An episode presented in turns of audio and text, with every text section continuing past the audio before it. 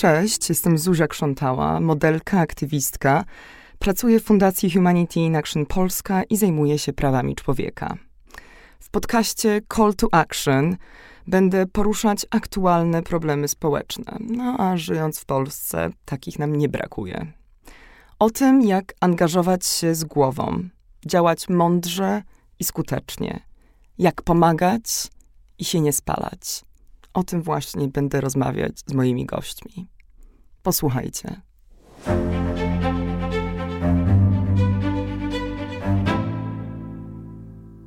Wiem, zapowiadałam akcję, a będzie gadająca głowa, w dodatku tylko moja.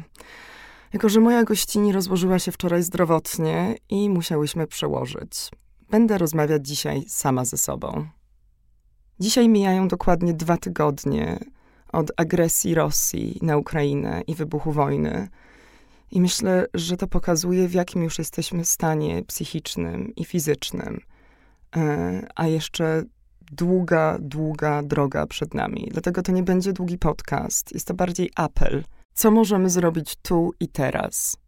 Niestety, na barki wolontariuszek i aktywistek spadła w dużej mierze odpowiedzialność za zarządzanie tym kryzysem. Czemu w ogóle mówię o wolontariuszkach i aktywistkach, a nie wolontariuszach i aktywistach?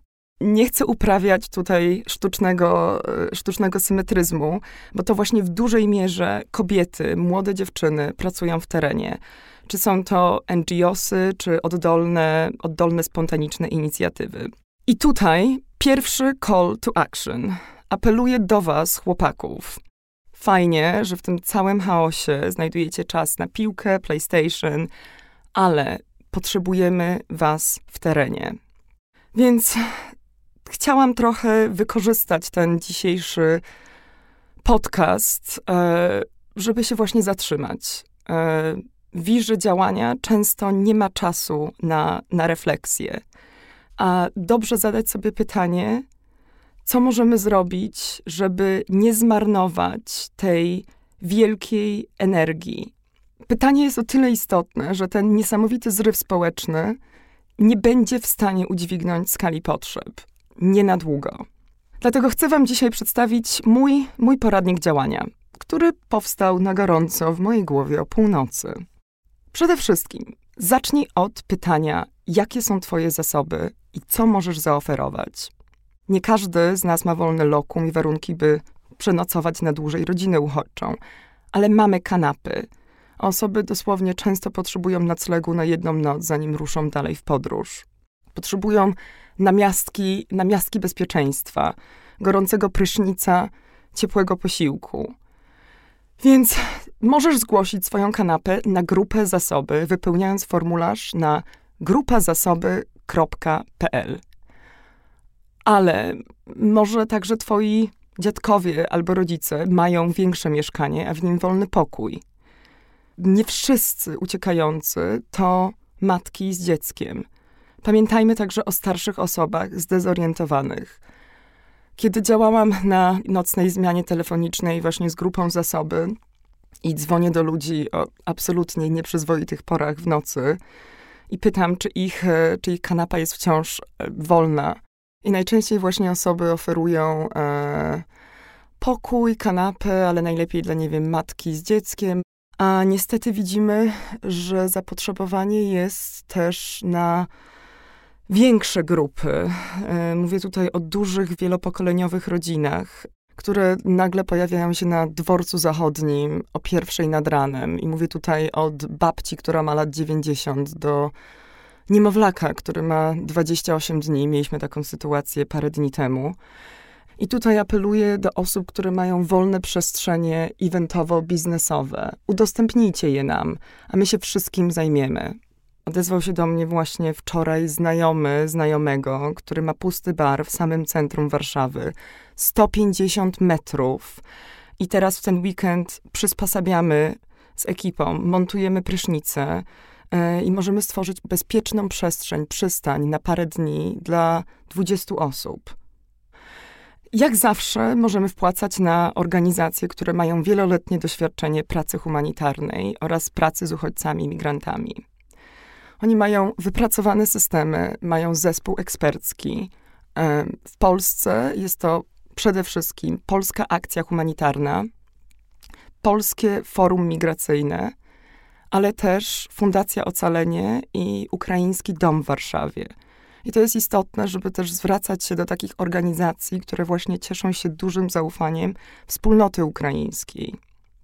Nie musi to być też od razu pomoc finansowa. Możemy ofiarować swój czas. Możemy ugotować zupę. Jest od tego nawet specjalna grupa na Facebooku, Zupa na granicę. E, jest to inicjatywa, która powstała przy okazji kryzysu na granicy polsko-białoruskiej, który wciąż nieprzerwanie trwa od sierpnia.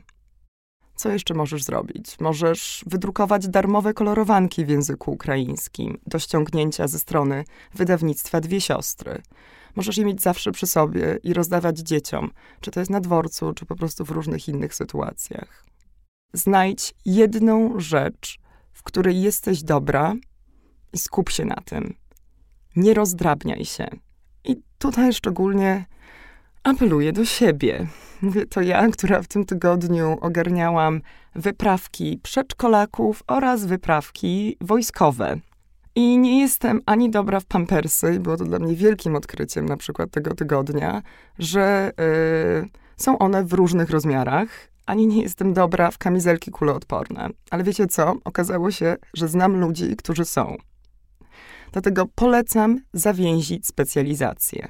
Nie bierzmy wszystkiego na siebie.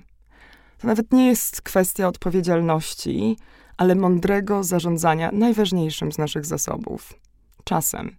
Ja teraz po tych dwóch tygodniach umocniłam się w przekonaniu, że jestem najlepsza w ludzi i kontakty, czyli sieciowanie i łączenie osób. Uruchomiłam różne kontakty od tych aktywistycznych z Polski i z większej międzynarodowej sieci członków Humanity in Action, po ludzi z branży mody znajomych ze Stanów, gdzie mieszkałam przez ponad dekadę. Zrobiłam też bazę danych, taką bazę właśnie znajomych, kto co oferuje, do kogo, z czym mogę się zwrócić? I przekierowuję dalej zadania. Wiem, kto ogarnia zapisy do szkoły, kto mi pomoże z montażem łóżka, a kto z transportem. Do kogo się zwrócić, kiedy spotkam osobę, osobę z niepełnosprawnością w potrzebie. I tutaj odsyłam do niesamowitej Magdy Szaroty, aktywistki działającej na rzecz praw osób z niepełnosprawnościami, z którą mam także przyjemność pracować w Fundacji Humanity in Action Polska, oraz do Kasi Bieżanowskiej, założycielki inicjatywy Pełnoprawna.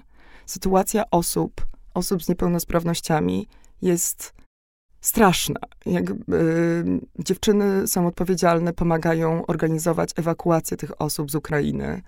E, ale my także musimy być tutaj na miejscu przygotowani, żeby takie osoby przyjąć, żeby były to mieszkania, które są w jakiś sposób przysposobione, żeby była właśnie dostępność.